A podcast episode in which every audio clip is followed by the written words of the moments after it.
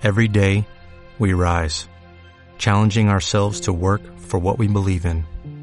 At U.S. Border Patrol, protecting our borders is more than a job, it's a calling. Agents answer the call, working together to keep our country and communities safe. If you are ready for a new mission, join U.S. Border Patrol and go beyond. Learn more at cbp.gov/careers. Bienvenidos a Radio Libertad Constituyente.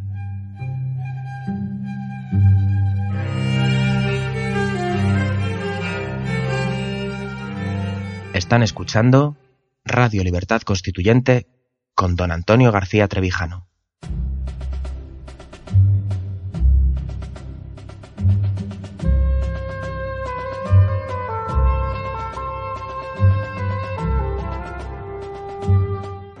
Muy buenas tardes a todos y bienvenidos a, una nueva emisión de Radio Libertad Constituyente. Creo que hoy por audio, por vídeo, por Periscope, por Facebook, por aire, mar y tierra, en fin. Eh, es un placer estar con vosotros esta tarde en la cual vamos a tratar eh, cuál es la, percepción que se tiene de todo este lío de Cataluña y la posible separación de Cataluña de España en el entorno internacional. Y para ello, pues bueno, estoy acompañado por tres, eh, esto no diré tertulianos, ¿no? Porque aquí en Radio Libertad Constituyente nunca hablamos de tertulianos, pero en fin, tres colaboradores de excepción y es un placer eh, tenerlos hoy con, con, nosotros en el programa. Eh, desde Hilversum, que es una ciudad en Holanda, tenemos a Jesús Murciego. Buenas tardes, Jesús. Hola, buenas tardes, José. ¿Qué tal estás? Muy buena, bienvenido. Eh, más allá, cruzando el charco, tenemos a Vicente Ferrer desde Cartagena de Indias. Vicente, ¿qué tal? Hola amigos, ¿qué tal? ¿Cómo estáis? Y eh, bueno, desde Tarham, en Carolina del Norte, tenemos nada menos y nada más que a don Gustavo Pareja. Gustavo, ¿qué tal? Encantado de estar aquí con ustedes y con fíjense que nos sigue. Largo tiempo no me he conectado. Estupendo. Bueno, pues vamos a tener, eh, en fin, una perspectiva desde, Europa y una perspectiva desde América de cómo se ha percibido todo este lío ¿no? que tenemos montado en España y que lamentablemente, en lugar de ser por buenas noticias, ¿no? por malas noticias, España ha estado en las portadas de todos los grandes medios internacionales. Eh, la prensa europea ha sido, un, en fin, han estado machacando con portadas y portadas y portadas de España. Y luego me contaréis, Vicente y Gustavo, cómo lo habéis visto vosotros desde, desde América. Entonces, bueno, yo eh, ya en un, algún programa anterior que he participado con don Antonio García Trevijano, sí he presentado ¿no? cómo, cómo había evolucionado esa percepción del lío catalán en la prensa europea. Y había empezado de una manera muy romántica, ¿no? Todo el mundo como muy ilusionado, muy emocionado, libertad, algo bonito, algo extraordinario que estaba pasando en Europa. Y cómo ese fenómeno, digamos, eh, o, esa, sensación llega a un punto álgido, álgido en el, durante el día del referéndum, el 1 de octubre, y el día 2 de octubre, cuando se muestra en la prensa internacional, pues, eh, determinadas escenas de supuesta violencia, etcétera, a, a los votantes del alegre y ciudadano referéndum, y desde entonces se ha ido cambiando, ¿no? Esta percepción se ha ido como profundizando por parte de la prensa internacional en eh, qué es lo que ha pasado en Cataluña, se ha hablado de esos años de corrupción, se ha hablado ya de, es decir, el análisis se ha, se ha hecho más complejo, se ha hecho un poquito más serio, ¿no? Quedan todavía, en mi opinión, una serie de medios todavía eh, que se han quedado descolgados, ¿no? En particular, yo lo vivo aquí en Bruselas con la, con la prensa belga. Eh, también creo que la mayor cadena de noticias del mundo, la CNN norteamericana, también se ha quedado algo descolgada. Recuerdo eh, un programa en el cual Richard Quest, que es el que tiene el programa, creo que no sé si a las 10 o a las 11 de la noche, el que habla de negocios en la CNN, planteaba los tres escenarios, el escenario de la independencia catalana, según ellos, un escenario medio y sensato que sería el del diálogo, y luego un escenario que era cumplir la ley, que Cataluña se quedara en España, que directamente tildaron de franquista en la CNN, pero diciendo que era la vuelta a los tiempos de Franco y demás, ¿no? No, hizo un programa especial, Richard Quest. Sí, Hizo un sí, sí. programa especial solo de, para Cataluña, ¿no? Con Entonces, conexiones en directo y, Y y bueno, salían ahí unos presuntos comerciantes diciendo, no, taxes, no, no, no more taxes y tal. No, no, demasiados, demasiados impuestos y... Bueno, y, y, eh, yo, yo recuerdo de aquel programa que, que fue interesante cómo eh, la comunicación que hizo Romeva, el, el supuesto conseller de Relaciones Internacionales, ¿no? De la, del gobierno regional catalán que salió pues que pues con una vista preciosa detrás, con el viento dándole en la cara, hablando de libertad, de ilusión, de sentimiento, una maravilla. Y luego a continuación conectaron con el ministro español de Exteriores, con Dastís, que estaba recostado en un, en un sillón mm, con una, fin, con una corbata y una camisa que no quedaba muy a juego y que tuvo una intervención bastante triste y en la cual simplemente se refería a la legalidad, la legalidad, la legalidad, la legalidad, ¿no? Cien veces.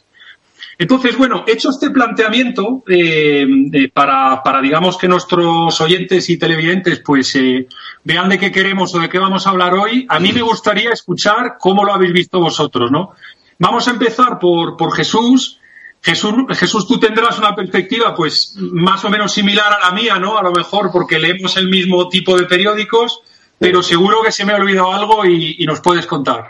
No, bueno, contarte pues un poco que la BBC ha hecho directos la semana del referéndum casi todos los días, pues siempre, siempre eh, mostrando pues, el lado de los separatistas catalanes y el lado de, de los políticos catalanes que no se han cortado en dar entrevistas a la, a la BBC, como Puigdemont, que ha salido en entrevista hablando y por lo menos los en, desde Reino Unido se ha escuchado y, y, ha tenido presencia y saben quién es.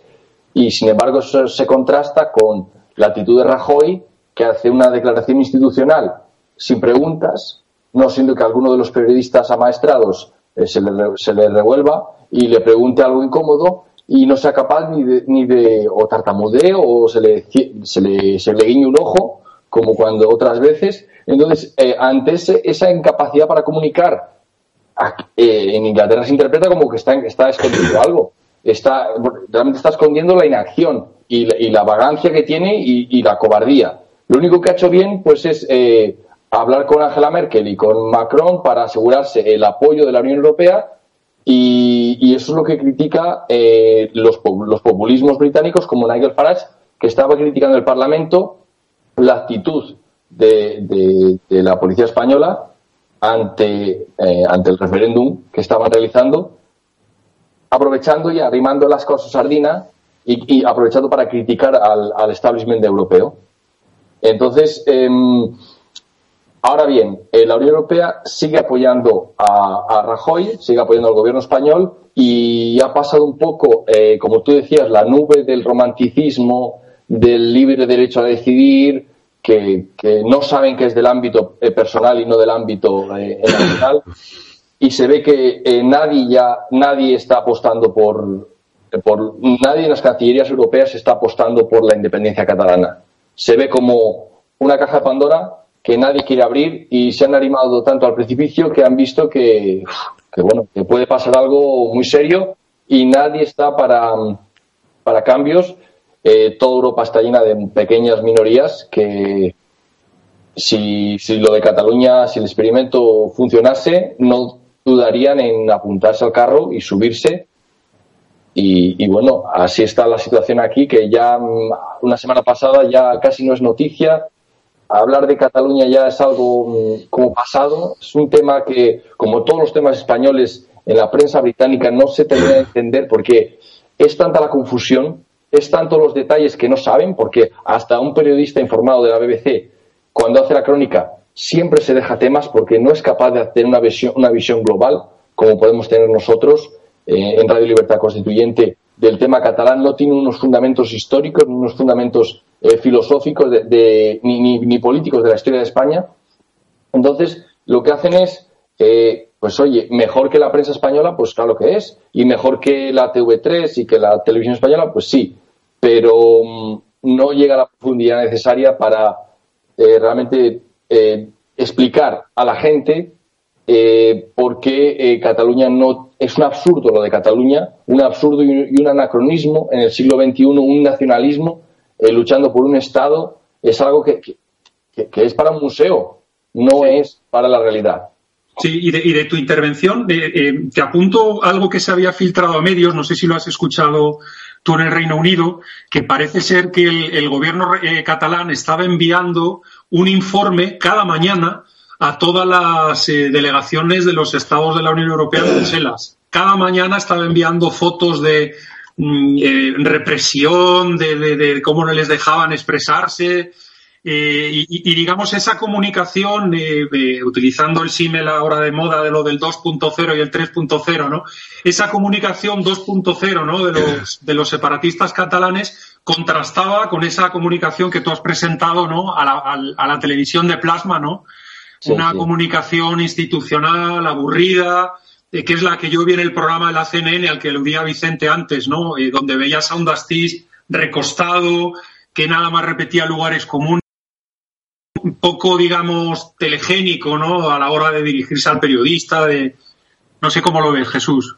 Sí, sí, eh, sin duda la, la batalla mediática y la batalla diplomática, es, eh, los, los catalanes han jugado muy fuerte, con mucho dinero, dinero nuestro, dinero de todos los contribuyentes españoles que se han gastado en, en hacer de lobby a las universidades, a conferencias en Reino Unido, Sí. Eh, y eso el gobierno español se ha quedado muy para atrás. Se ha quedado en, el cartón piedra, en el plasma, como decías tú, se ha quedado en lo legal, sí tiene la razón, y la, la batalla legal la puede ganar, pero lo que no gana es la batalla de, los medios, de la opinión pública, que es fácilmente dominable con periódicos y con medios que, como la CNN, eh, y esparce las noticias que, más le interesa y, con poco criterio, como por ejemplo también la prensa rusa o la prensa de Centro Europa, que simplemente da la noticia o lo que chocó mucho también aquí fue la, lo que es la- los golpes de la policía, porque nadie está acostumbrada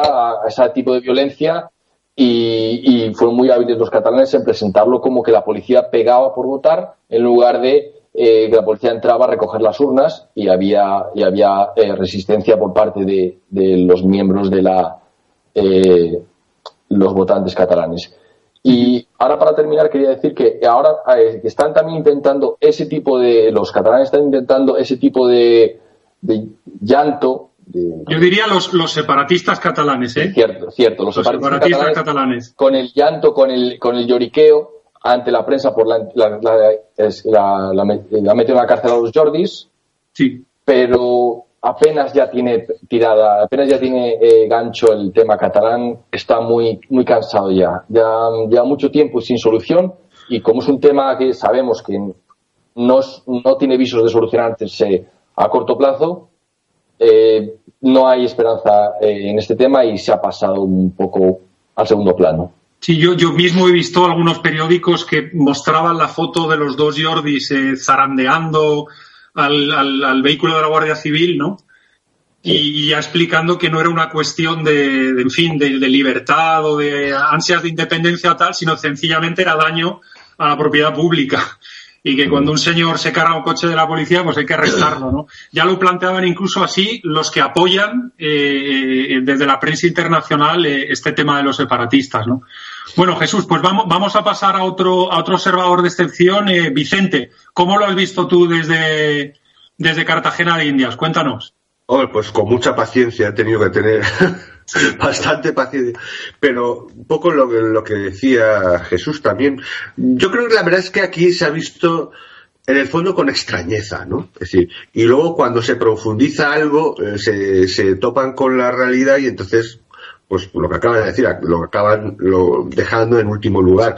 Eh, primero comenzó con un- una ofensiva de la CNN, que parecía eso, no, no sé qué pretendían realmente, o no sé si el tono romántico, atraer. La verdad es que me está sorprendiendo la CNN, no, no acabo de entenderlo, si es que están descolocados desde Trump, si es que eh, no, no lo entiendo, pero por ejemplo, comentaba que hace un año, dos años, eh, un programa famoso, pues, pues llevaron a la Raola, ¿no? Entonces, claro, cuando explicaba cosas como la, lo de la colonia catalana, entonces suena, suena rarísimo. Entonces, eh, también ha estado lo de la campaña eh, eh, de Cataluña, de la Generalidad Catalana, lo hemos comentado en otros programas, que la Generalitat, la Generalidad Catalana eh, ha comprado directamente alguna de las grandes universidades.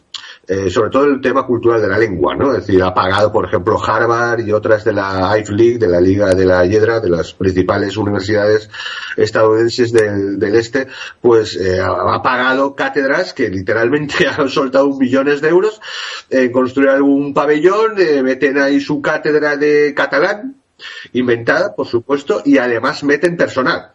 O sea, no se preocupen, les mandamos yo a algún, algún profesor, ¿no? Entonces, y de pronto, pues, eh, bueno, han llegado una, yo comentaba, es decir, han sido capaces hasta de robarle el idioma a Valencia, ¿no? Es decir, literalmente, la edad de oro de Valenciano, el, pobre Juanito Martorell, Joanol Martorell, eh, resulta que era tonto y no sabía en qué idioma escribía, porque cuando él escribió, dijo, escribo el lemosino valenciano.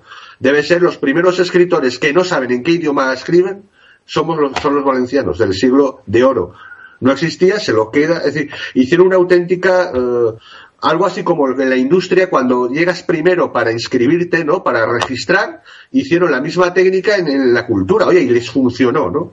Hasta cierto punto les funcionó, pero claro, de ahí de pasar del tema cultural, ¿no? Eh, al tema a explicar por qué la independencia, entonces, eh, la verdad es que más que la, habilidad del, departamento, no departamento, de la, del Ministerio de Exteriores, que no ha habido la más mínima, no ha habido la más mínima campaña. Y yo creo que eso no es normal. Es decir, eso ha habido eh, racionalmente una decisión, siempre ha estado, por parte de, desgraciadamente, del gobierno en este momento de Rajoy, anteriormente de los socialistas, de no, de no enfrentar, eh, de no enfrentar culturalmente y con datos a todo lo que se está diciendo, ¿no? Es decir, no, es que ha habido una voluntad de no hacerlo. De hecho, ahora es cuando aparece, y, no directamente de, una institución, por ejemplo, el Hispanic Council, es cuando de pronto ha aparecido un vídeo que se está convirtiendo en viral en la que dice que por fin, que intentando explicarlo muy razonablemente, que Cataluña nunca ha sido un país, ¿no? Ni nunca era Aragón, Aragón se unía a Castilla, no sé qué. Entonces, eh, o sea, no ha habido nunca, y eso es lo que extraña, Claro, ¿qué pasa? Que las cosas caen por su propio peso. En, el, en Estados Unidos nunca han comprado la mercancía. Nunca. ¿Cómo van a comprar la mercancía cuando se dan cuenta que el 43%, por ejemplo, aun tomando en serio el plebiscito, eh, participa? Estamos hablando de un país que se cargó, pasó por la piedra a seis o siete estados en una guerra civil brutal con el apoyo del 80 o el 90% de la población a la secesión. Y dijeron que no, es que, que, no es que el sujeto constituyente no eran ellos. Entonces, claro, e, esos, esos no son tontos, ellos lo saben. El Partido Demócrata no se le ocurre tampoco sacar el tema. ¿Cómo va a sacar el tema el Partido Demócrata? Por ejemplo, cuando le están, le están machacando a Trump por no llegar a mayorías cualificadas para cambiar algunas cosas. ¿Cómo van? Eh, si, si eso lo alcanzan. O sea, para cambiar algunos temas específicos, no se alcanzan ciertas mayorías cualificadas, aun teniendo más votos en los congresos, senado. ¿Cómo van a apoyar algo tan drástico como crear un país? Cuando ni siquiera en su propio interno tienen menos de la mitad. Es decir, hay unas cosas tan elementales, tan que se caen por su propio peso, que ahí eh, sí que notas que en América hay cierta libertad que no hay en, en España. A mí, me chocó, a mí me chocó, fíjate Vicente, que el Wall Street Journal, eh, que es el que yo, vamos, en mi modesta opinión creo que es el mejor periódico del mundo, llegó a decir tras los atentados de Barcelona que Cataluña estaba preparada para ser un país.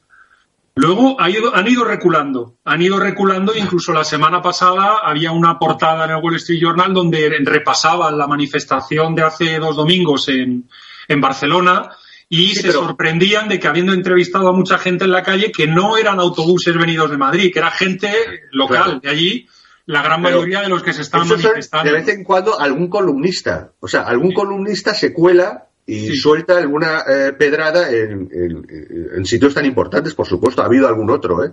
eh de hecho, incluso, eh, por ejemplo, cuando hay debates de periodistas, de vez en cuando se cuela uno, claro, pagado a todo trapo, pues por la RAC, por ejemplo, la radio de Cataluña, ¿no? Entonces, como si fuese algo serio. ¿Cómo vas a meter un periodista de la RAC al lado de los periodistas importantes internacionales, ya sea de, de Estados Unidos, de Sudamérica o de, o de Europa. Eh, de vez, de vez en cuando se encuentra uno y empieza a decir tonterías, pero, pero realmente, eh, y más cuando eh, las manifestaciones han sido letales, ¿eh? O sea, las manifestaciones, cuando han visto en Barcelona un millón de tíos o tal con la bandera española, han dicho, bueno, ¿esto qué es? ¿No? no, no, eso, eso yo creo que ha tenido, ha tenido un impacto tremendo, ¿no? Esa, ese, vamos es que a decir, totalmente. Es que el nacimiento de la, de la nación española, ¿no? La gente en la calle eh, hablando claro, ¿no? Es que eso desmonta totalmente, pero si está, si, si, y eso sí que saben aquí, ¿no? Con los problemas que han habido. Tú fíjate que hasta ni Cuba se ha atrevido realmente a dar un paso. El único que ha dicho alguna payasada es, es, Venezuela, el, el Maduro, ¿no? Que bueno, que tiene, que tiene la, bueno, y so- ha sido hablar Maduro y entonces ya eh, prácticamente la opinión pública ha dicho, "Ah, vale, está claro, ya no hay nada más, ya no hay nada Maduro, más. Maduro se pone de su lado, ¿no? Mala cosa. Entonces, entonces ya está claro. Si teníamos alguna confusión, ya se nos ha pasado. ¿no? Esto no tiene ninguna razón de ser. Hasta al final Trump, ah, Biden tenía razón en eso. Cuando estuvo, lo, lo resumió en un. Eso de eso es una tontería.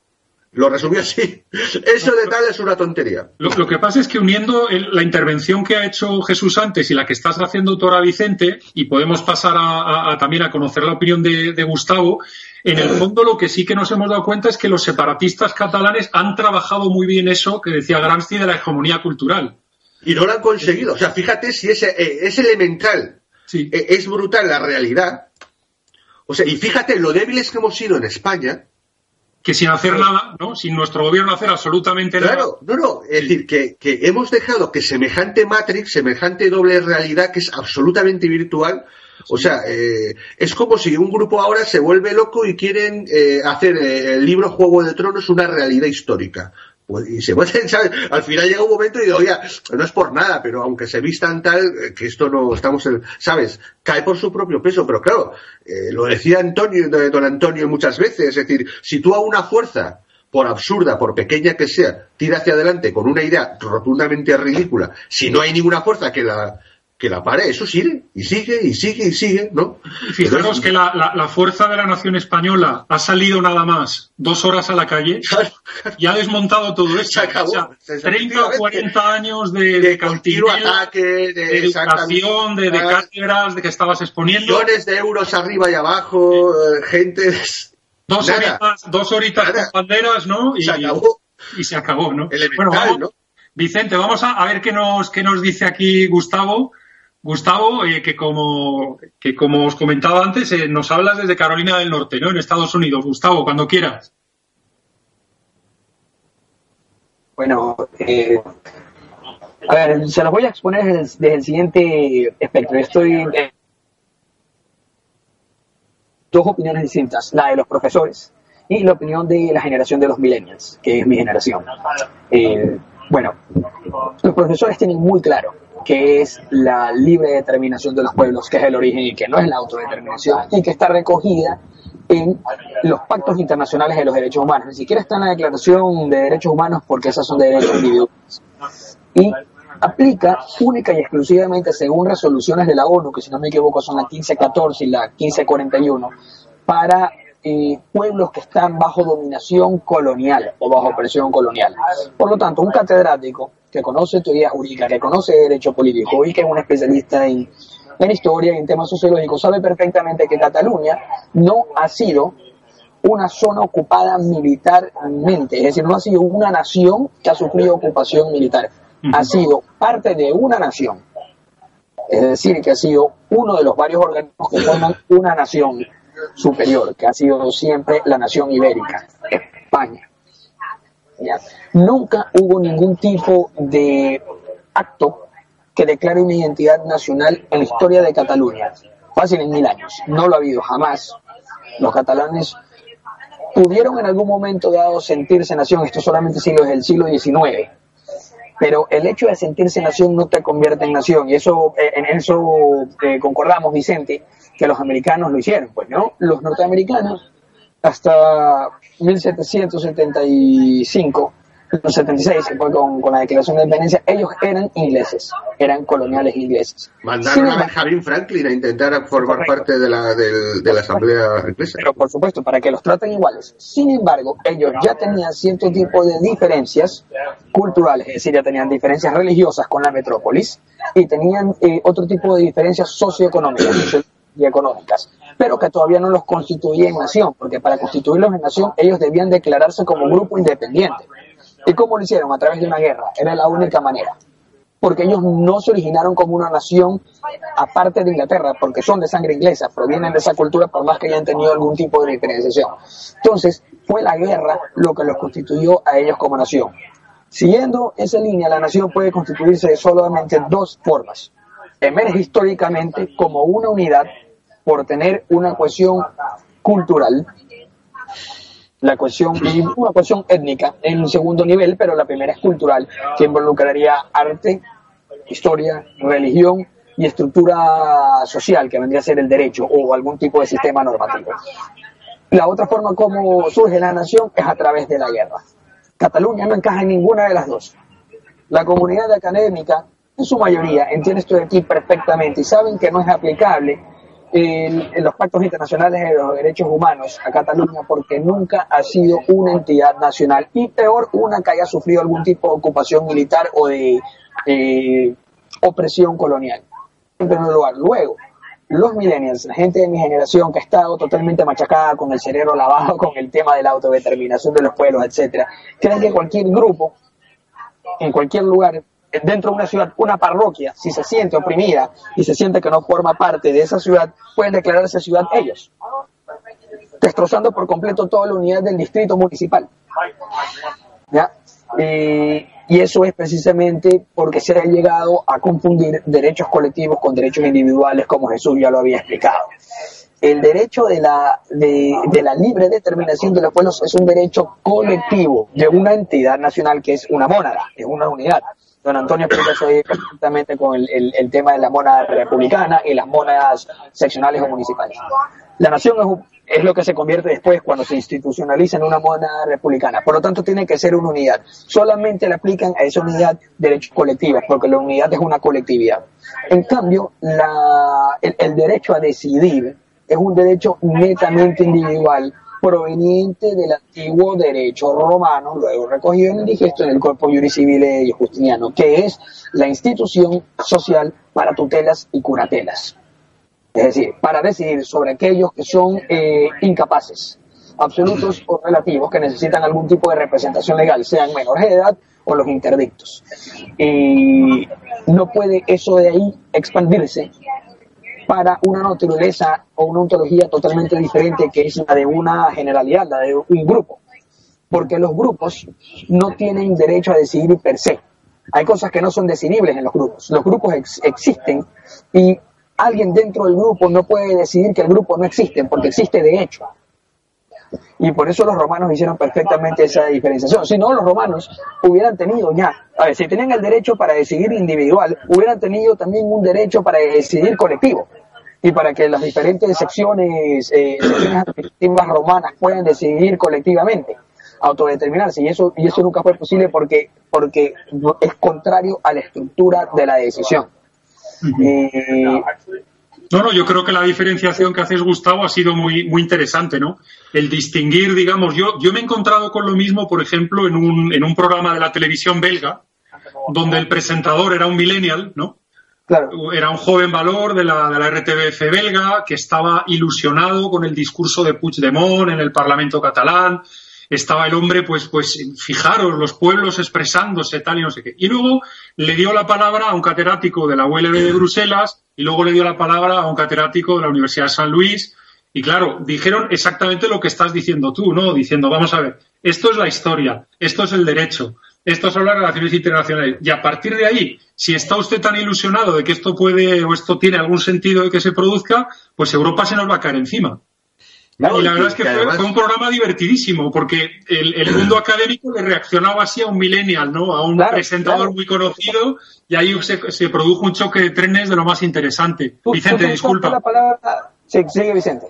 Sí, no, iba a comentar, a hacer algún apunte en lo que son, pues, eh, como decíais, ¿qué, qué, es un pueblo? Sí, pero ¿quién define pueblo? ¿Qué es un pueblo? Entonces, ¿qué, ¿quiénes son los catalanes? Entonces, por ejemplo, en América se entiende perfectamente eh, el tema que pasó en la, explosión de Yugoslavia.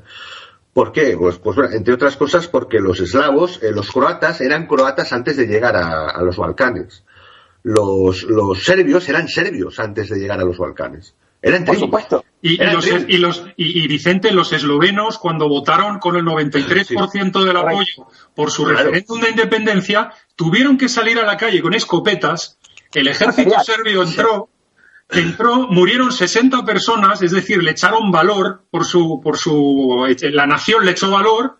Y el- el- los serbios no tuvieron más remedio que decir, en fin, constituiros como país, Sí, os porque- tenemos que aceptar. Pero porque ¿Cuántos ellos- de ellos estos mismos- independentistas catalanes, Vicente, quieren salir con una escopeta o con una guadaña o con una piedra a pelearse con la Guardia Civil y con la policía? Nadie. No, porque Claro. han, habido crímenes étnicos allí precisamente porque siempre se han sabido diferen- siempre se han sabido diferenciar unos de otros. Es decir, eh, ni la palabra Cataluña, la palabra Cataluña es casi del, si- de la edad moderna. Pero si no existía ni en la edad media, la palabra Cataluña no existía. Generalizado, recién. La, pala- la palabra del Cataluña, ¿eh? Es decir, eh, Sí. la, la identidad, fíjate, cuando habéis hablado, eh, cuando has hablado con la guerra y tal, eh, los propios condados catalanes ni siquiera se formaron con la guerra a sí mismos. O sea, Claro, eh, no. se formaron dentro de la paz, dentro de cuando ya eh, los francos conquistaron la marca hispánica y dentro empezaron a conformarse condados. Ni siquiera lo lograron ellos mismos a sí mismos. No es como Aragón. Aragón desde el minuto uno eh, y siempre con, con una excusa, de, porque el papado era quien daba en ese momento la, la- lo que Naciones Unidas, la- el reconocimiento de que era había una corona o no. Es decir, lo logra con una excusa. ¿Sabes cuál es la excusa? Aragón lo logra con la excusa de que estamos haciendo la labor de reconstruir la, la- Hispania cristiana goda y tal. Es decir, los reinos durante toda la Edad Media eh, siempre se apelaba a la excusa de que era todo para un fin, que era reconstruir la nación ya independiente cristiana y goda anterior a la invasión islámica. Y por eso los papas iban dando eh, firmaban la- la- de acuerdo a las coronas a la independencia de varios reinos. Pero si es que eh, hasta eh, del país vasco lo hablábamos. Eh, el- lo cuando aprovecha la oportunidad el rey de Navarra Sancho III el Mayor se proclama de, de toda España porque logra unificar todos los territorios cristianos de toda España o sea, siempre que un rey ha logrado sobrepa- sobrepasarse a lo largo de la Edad Media, siempre intentaba reconstruir eso, ¿no? Y- Hoy, hoy, fíjate, me he reído mucho. He comido con un colega italiano, con un profesor eh, italiano, y he comido con él y, y estaba otra persona sentada y me preguntaba esta otra persona sobre el tema catalán. Y este italiano le ha respondido, él es de Calabria, del sur de Italia, le decía, ándate con cuidado, no sea que los aragoneses vuelvan y me reconquisten. Eso ha sido lo que le ha respondido porque el hombre sí, sí conoce de historia, ¿no? Pero permitidme, eh, eh, voy a hacerle una pregunta a Jesús, eh, que antes eh, fuera de la antena, mientras nos estábamos preparando, ha salido el tema y creo que le podría ser interesante para nuestros oyentes y televidentes. El apoyo de los populismos al, al, al fenómeno independentista catalán. Que nos hemos encontrado que de repente, tú has mencionado antes, Jesús, a, a Farage, ¿no? Sí. Eh, Sí. al, al- al líder o al antiguo líder del UKIP, ¿no? El, Sí, el-. Creo que es el líder actual en el Parlamento Europeo, ¿no? De la delegación del UKIP en Bruselas. Así es, y hablaba a favor de, de- de la independencia, en contra de la brutalidad policial que ha, que ha habido, que, han pasado las imágenes que mostraban, eh, y ha animado las cosas a su sardina diciendo que, que, bueno, que la Unión Europea era, era malísimo, que era represora, que era torturadora, y, y realmente lo que, lo que pasa es que hay muchos intereses eh, en pescar en un río revuelto, como es el tema catalán.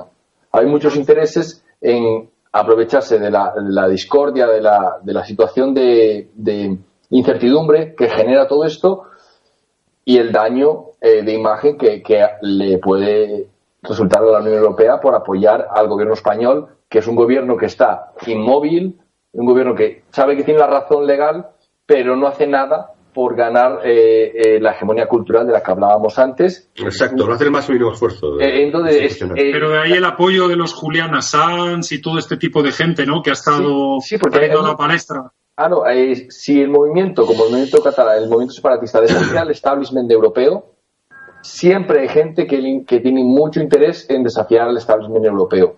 Tú citas a Julian Assange, citamos a, a Russia Today, a la prensa rusa, no tanto las cancillerías, que yo no diría que, pero sí prensa con un interés eh, populista, movimientos, eh, pues eso, eh, también movimientos con ideología de extrema izquierda o, nueva izquierda comunista, como Cipras, en, en, Grecia, donde la embajada española fue asaltada.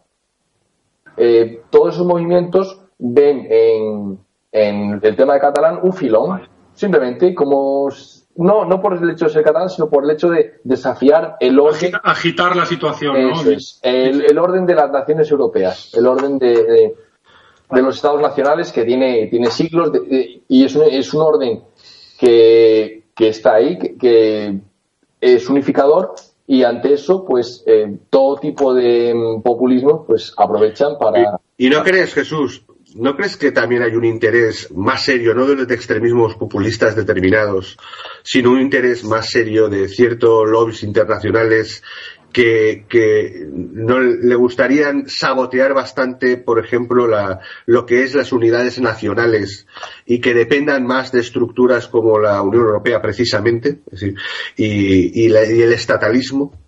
Porque curiosamente la respuesta a eso, ¿cuál es? ¿Cuál, cuál, es ese, ¿Cuál nos están vendiendo la respuesta a eso? La legalidad, que es lo que haría una, en Estados Unidos, que es lo que hizo Lincoln, por cierto. Es decir, la legalidad no, nos están vendiendo el estatalismo. es, que, los independentistas catalanes eh, se, se sienten a gusto con un señor de Vilnius o con un señor de Brasov o con un señor de Ljubljana antes que con un señor de Teruel, lo cual es muy raro porque Teruel está al lado, ¿no? Y los turoleses llevan viviendo en Cataluña y los catalanes en Teruel desde hace siglos, ¿no? Claro, parece eso sorprendente, esa alterada, ¿no? De la referencia a, Europa, a, las Naciones Unidas, a lo grande, a las estructuras gubernamentales, etcétera. Sí, José, es un, es un sinsentido tan grande que, es difícil de entender hasta para nosotros, a no ser que lo, que lo veamos eh, en el origen del odio nacionalista al, al vecino. O sea, odian el vecino de Teruel o, sienten un, complejo de inferioridad con la cultura española, con la lengua española, y ante eso todo es bueno. Ante eso, el, el cualquier, juntarse con cualquier país extranjero es mejor. Y claro, ese populismo. Ese populismo que, los independentistas catalanes, como, como ha comentado en alguna ocasión don Antonio García Trevijano, eh, son unos acomplejados, ¿no? Todavía más que, lo que los que gobiernan en el, gobierno central español, ¿no? Claro, eh, pero... por eso intentan fuera eh, que lo reconozcan eh, como algo distinto de lo que son españoles. Y, Yo, yo comentaba en una ocasión que, que, por ejemplo, los vascos que, quedaron, que se habían quedado bastante callados en los últimos años y, y el independentismo catalán también tuvo que abandonar ciertas cosas porque la Pompeu Fabra, entre el 2008 y el 2010, eh, tuvo unos informes y unos estudios genéticos de, absolutamente demoledores. Absolutamente, absolutamente demoledores. Claro, se, han acabado. Ese rollo se acabó. O sea, porque resulta que eh, toda la población, no solamente la española y la portuguesa, es la misma, étnicamente. Es la misma. O sea, y hay más diferencia de este a oeste que de norte a sur. Y además, y en ese grupo, eh, en toda esa etnia que, científicamente siempre eh, eh, ha sido, se ha llamado latino-céltica de la península ibérica, porque en realidad prácticamente es muy similar a la latino-céltica de la península itálica, la latino-céltica, es decir, resulta que de la que hay actualmente prácticamente durante siglos apenas se ha movido.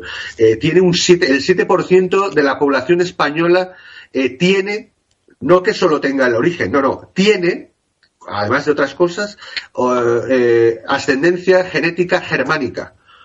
Curiosa, es curioso, coincide perfectamente con la cantidad de población que entró de los godos con respecto a la población hispano-romana. Eh, esto nos sorprende, el 11%, solo el 11% de la población tiene genética ascendente árabe y africana. O sea, ese rollo de que somos raza árabe, no sé quién, que somos africanos, se lo inventó. 11%. Es bajísimo. ¿eh? Es ínfimo. resulta que no, no, es, no es solamente que no expulsamos a todos los judíos, sino que las dos terceras partes se quedaron, porque el 22%, el doble que árabes africanos, el 22% eh, de los españoles tienen genética de ascendencia judía. Es que la se convirtió, pues, Vicente. y efectivamente. Os recuerdo que otras cosas, mi primer apellido, por ejemplo. Y el resto y el resto de toda el 80, el 60 y tantos por ciento de la población tiene la hispano-romana desde hace más de mil años. O sea, es que eh, España es de los países que más sólida, homogénea tiene su etnia. Solo, se puede diferenciar solo una, la que entró en el siglo XV, la etnia romaní, que apenas no llega a un millón de personas. Es la única que científicamente puede haber, se puede. La gitana, ¿no? Sí, sí. Efectivamente. Pues aprovechando que tenemos a, en fin, a Gustavo aquí, ¿no, ¿no os parece que da pena que el gobierno español no haya aprovechado esta, digamos, esta coyuntura, ¿no? Para situarse internacionalmente, para, para promocionar España de alguna manera, ¿no? Es decir, es una generación de, estos jefecillos de los partidos, digamos, que, que, controlan España, se han olvidado de que España puede ser un país líder en el mundo, que tenemos una comunidad y si sobre todo nos unimos a nuestros hermanos portugueses, tenemos una comunidad hispanolusa que cubre la, vamos, la mitad del planeta hablando dos lenguas que son hermanas, que son muy cercanas, como el español y el portugués, y podríamos tener una comunidad de intereses culturales, económicos, que es que podríamos ser de verdad, eh, eh, eh, de verdad, lo, más grande que habría en este mundo, ¿no? no hay ninguna condición objetiva para que esto pasara. En Sudamérica hay más unidad cultural, hay más unidad en Sudamérica que en la península ibérica. En Sudamérica todo portugués al español y casi que cualquier sudamericano, eh, el portugués de, Brasil es casi español con algo de portugués. O sea, se entiende, ¿sabes? Y eso parece, en la península se nota la diferencia mucho, mucho mayor, ¿no? Gustavo, ¿tú percibes esto? ¿Cómo, cómo, lo sentís vosotros allí? Cuéntamelo. A ver, en, primer lugar, la, la, clase política española jamás utilizaría a su favor eh, los temas históricos y culturales para defenderse de este tipo de secesión ilegal de Cataluña porque no tienen ellos, uno, la integridad moral para hacerlo y les da vergüenza hacerlo porque lo consideran políticamente incorrecto. ¿Ya? Por lo tanto, por lo tanto es, es una falta de interés. Y en segundo lugar, que también lo pueden utilizar, que es lo que yo me referí, ¿no? El, el, el, los dos estándares o, el, examen de dos pasos para identificar la nación. Factores sociológicos, y el factor biológico, que es decir, la etnia. Y el estudio genético de los Pompeu Fabra tampoco lo van a utilizar porque es aún más políticamente incorrecto para la mentalidad impuesta, ¿no? Eh, por la tecnocracia europea. Es más aún políticamente incorrecto para la clase política española. Y otro tema, lo que tú te referías, Vicente, ¿por qué son tan miopes los líderes españoles y no se dan cuenta de la, del, del Commonwealth español o del Commonwealth eh, eh, ibérico? Latinoibérico porque incluir a los lusos, ¿no? porque podemos hacer un Commonwealth, ¿por qué no? Como lo tiene Inglaterra con Iberoamérica, por ejemplo. Eh, sí, miopía, es, es simple miopía. La clase política atrincherada como oligarquía tiene preferencias temporales eh, eh, cortas, es decir, de, de, de, poco tiempo, a corto plazo, piensan muy parecido a los niños. Eso aquí ya ha sido analizado en, en, en, en, lo que le llaman behavioral economics, que es eh, economía del comportamiento. Y es que los políticos, Hans Hermann Hoppe tiene de esto de aquí estudios, es que los políticos, como ellos tienen encargados a corto tiempo la administración de ciertos bienes que no son de ellos, ellos lo que pretenden es extraer la mayor cantidad de beneficio patrimonial de ese tipo de bienes que están cuidando porque son responsables ni son dueños del mismo. Por lo tanto, luego viene otro cuidador temporal, otro apoderado que se va a encargar, que es el patrimonio nacional. Entonces, no les interesa a ellos acrecentarlo, porque no tienen tiempo para acrecentarlo. Acrecentar los patrimonios requiere dedicación, planificación, organización, etcétera, cosas que ellos no quieren incurrir.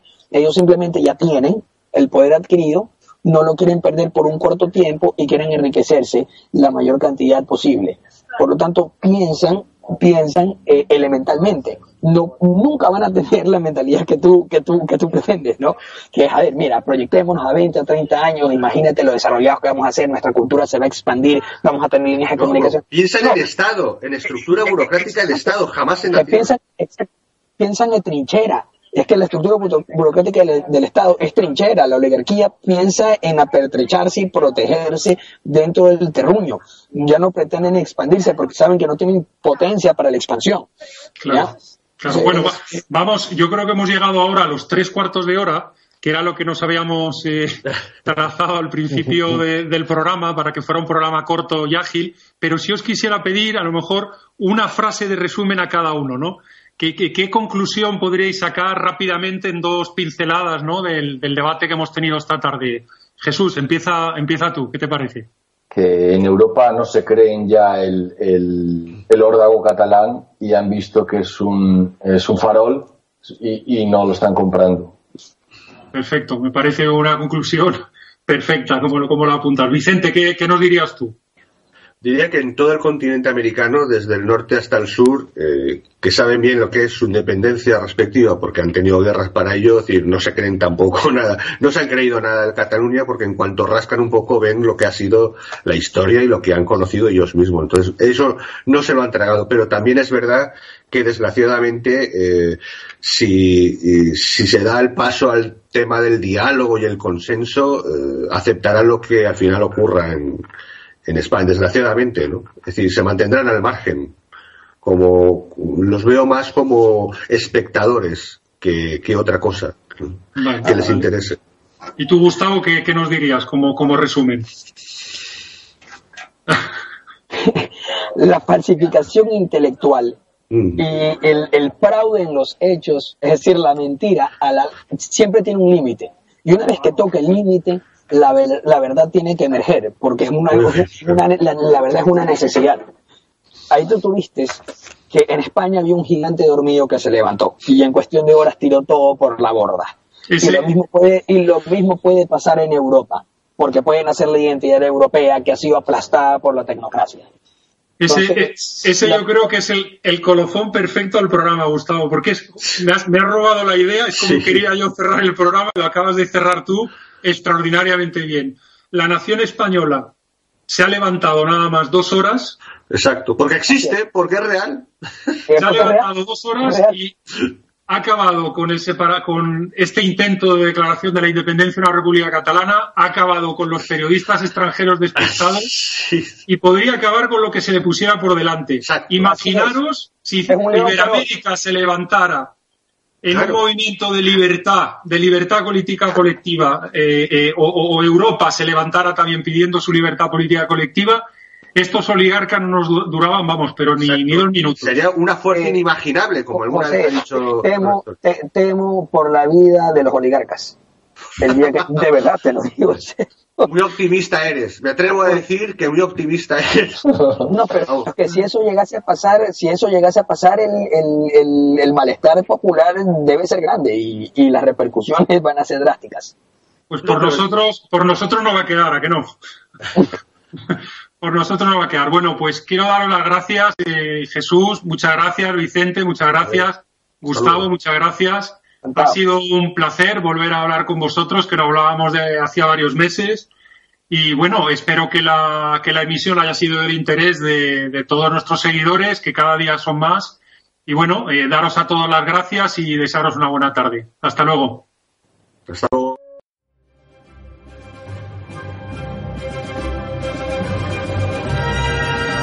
Gracias por haber escuchado Radio Libertad Constituyente.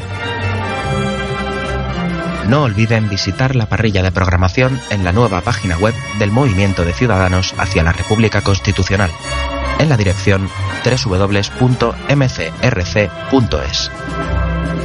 Radio Libertad Constituyente. La libertad viene en nuestra busca.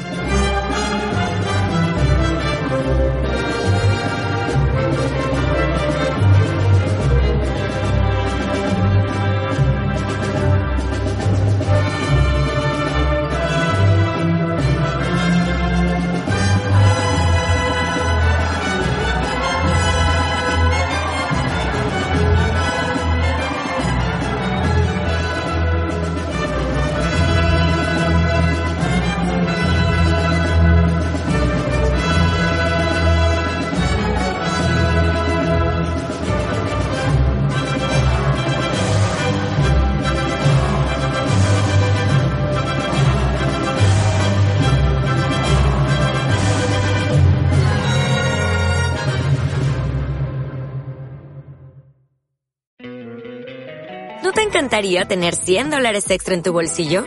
Haz que un experto bilingüe de TurboTax declare tus impuestos para el 31 de marzo y obtén 100 dólares de vuelta al instante. Porque no importa cuáles hayan sido tus logros del año pasado, TurboTax hace que cuenten. Obtén 100 dólares de vuelta y tus impuestos con 100% de precisión. Solo con Intuit TurboTax. Debes declarar para el 31 de marzo. Crédito solo aplicable al costo de la presentación federal con TurboTax Full Service. Oferta sujeta a cambios o cancelación en cualquier momento.